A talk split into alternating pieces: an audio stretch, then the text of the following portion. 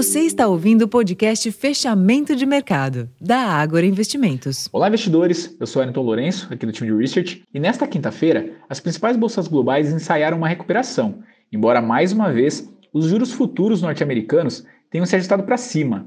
Os sinais positivos observados em Nova York tiveram como alavancas a alta de ações de tecnologia, uma vez que os dados econômicos observados na sessão foram de segunda ordem e não são suficientes para alterar a agora dividida posição das apostas quanto ao ciclo de juros, com 50% esperando um início de corte por parte do Fed na reunião de março. Já na Europa, a leitura da ata referente à última decisão de política monetária do Banco Central Europeu destacou a trajetória de queda da inflação na região, mas ainda não o bastante para abandonar a postura cautelosa no combate à alta dos preços. Contudo, os principais índices acionários avançaram no velho continente. Por aqui, com uma agenda econômica esvaziada, o Ibovespa se descolou do exterior e deu sequência às quedas, a terceira em sequência.